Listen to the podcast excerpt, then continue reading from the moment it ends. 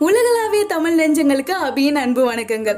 நேத்து முளைச்ச காலம்லாம் கார்ல ஸ்வங்கின்னு போகுது. நான் நாள் பூரா உழைக்கிறேன் நாயா உழைக்கிறேன். என்னால காசு சேர்க்க முடியலையே பணக்காரனா ஆக முடியலையே அப்படின்னு ஃபீல் பண்ணிட்டு இருக்கவங்களுக்கெல்லாம் ரிச் டாட் புவர் டாட் அப்படிங்கிற புக்ல ராபர்ட் கியோசாக்கி அப்படிங்கிறவர் இந்த பணத்தை எப்படி குட்டி போட வைக்கிறது எப்படி கைமா பண்றது அப்படிங்கிறத புட்டு புட்டு வச்சிருக்காரு. இன்னைக்கு எபிசோட்ல நம்ம அதை தான் பார்க்க போறோம். வாங்க எபிசோட்குள்ளே போலாம். ஒரு மிடில் கிளாஸ் மாதவனுக்கும் டாட்டா பிர்லாக்கும் என்ன வித்தியாசம் அப்படிங்கிறத ரொம்ப அழகா சொல்லியிருக்காரு. நல்லா படிக்கணும் நிறைய ஸ்கோர் பண்ணணும் ஒரு நல்ல வேலைக்கு போகணும் சட்டை போட்டுன்னு ஒரு கல்யாணத்தை பண்ணிட்டு காரை வாங்கிட்டு ஜம்முன்னு ஒரு செல்ஃபி எடுத்து போட்டால் நம்ம சந்தோஷமா இருக்கோம்னு அர்த்தம்னு நம்மளே நினச்சிட்டு இருக்கோம்.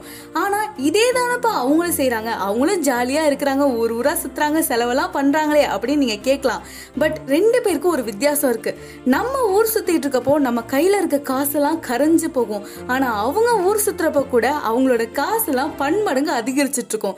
எஸ் நம்ம எப்போவுமே வேலை எதுக்காக பார்க்குறோம் அப்படின்னா காசு சம்பாதிக்கிறதுக்காக பார்க்குறோம். அவங்க எப்போவுமே தன்னோட காசை வேலை பார்க்க வச்சிடுறாங்க. இதுதான் அவங்க ரெண்டு பேருக்கும் எடுக்கல பெரிய டிஃப்ரெண்ட் அப்படின்னு சொல்லியிருக்காரு. அப்ப ஸ்கூல்லாம் போக வேணாமா? படிக்கலாம் வேணாமா? வேலைக்கு போக வேணாமா? அப்படின்னு கேட்டா அப்படி கிடையாது. நீங்க கண்டிப்பா ஸ்கூல் போகணும் கண்டிப்பா வேலைக்கு போகணும். ஆனா உங்களுக்கு கிடைக்கிற அந்த காசை எப்படி குட்டி போட வைக்கணும் அப்படிங்கறதையும் நீங்க கத்துக்கணும். இதெல்லாம் நம்ம கத்துக்காம வர்றதுனாலதான் காலம் பூரா லோன் கொட்டியே நம்மளோட வாழ்க்கை வீணா போயிட்டு இருக்கு எது சொத்து எது கடன் அப்படின்னு நான் உங்ககிட்ட கேட்டா நீங்க அருமையான ஒரு விளக்கத்தை கொடுப்பீங்க. நான் எனக்குன்னு வாங்கிக்கிறது எல்லாமே சொத்துப்பா. நான் யாருக்கிட்டயாவது போயிட்டு எனக்கு வேணும் அப்படின்னு கையேந்தி வாங்குறது வந்து கடன் அப்படின்னு நீங்க நினைக்கலாம். ஆனா அவர் இதுக்கு புதுமையான ஒரு விளக்கத்தை கொடுக்கறாரு.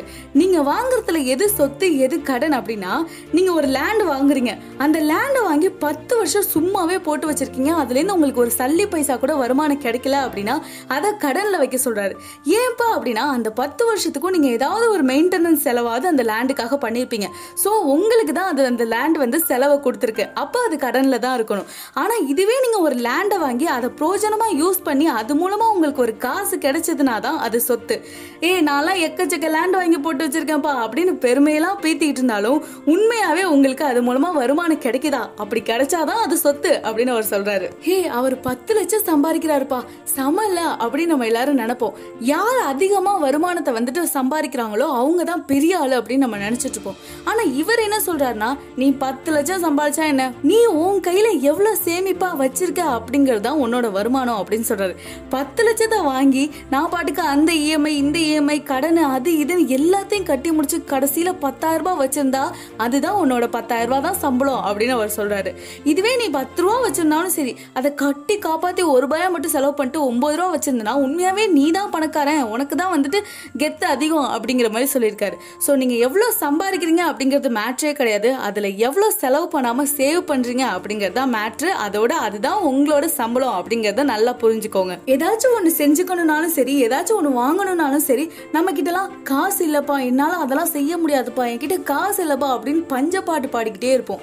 உண்மையாவே யாருக்கிட்டயாவது காசு இருக்கா அப்படின்னு கேட்டா யாருக்கிட்டையும் காசு இருக்கிறது இல்ல காசை நம்ம தான் உருவாக்கணும் அப்படின்னு அவர் சொல்றாரு. இந்த ரிச் பீப்புள் என்ன பண்ணுவாங்க அப்படின்னா எப்பவுமே காசை எப்படி உருவாக்குறது அப்படிங்கறத பத்தி தான் யோசிப்பாங்க.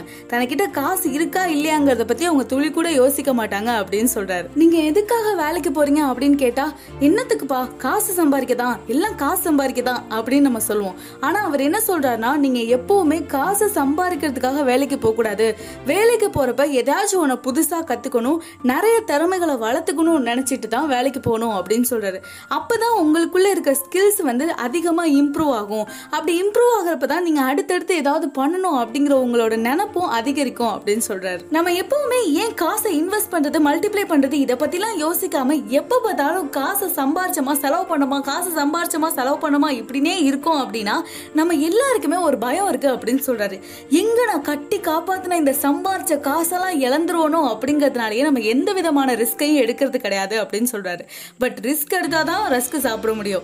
அவர் என்ன சொல்றாரு அப்படின்னா லாஸ் அப்படிங்கிறது எல்லாருக்குமே நடக்கதான் செய்யும். ஆனா அந்த லாஸை நம்மளால சரிப்படுத்த முடியுமா? அதை ஈடுகட்ட முடியுமா? அந்த லாஸை எந்த அளவுக்கு நம்மளால குறைச்சிக்க முடியும் அப்படிங்கிறத பத்தி எல்லாம் யோசிக்கணும் அப்படின்னு சொல்றாரு.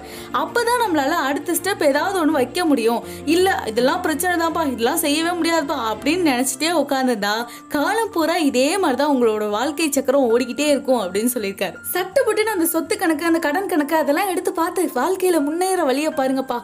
காசு முக்கியம் பிகிலு. இன்னைக்கு நம்ம எபிசோடு எப்படி இருந்துச்சு அப்படிங்கிற நிறைகள் குறைகள் அது எல்லாத்தையுமே என்னோட இன்ஸ்டாகிராம் பேஜான ஆர்ஜே அபி பாப்பாக்கு மறக்காம அனுப்பி வச்சிருங்க. நெக்ஸ்ட் வீக் இதே மாதிரி ஒரு நல்ல புக்கோட உங்க எல்லாருமே வந்து சந்திக்கிறேன். Stay amazing with me Avi tata bye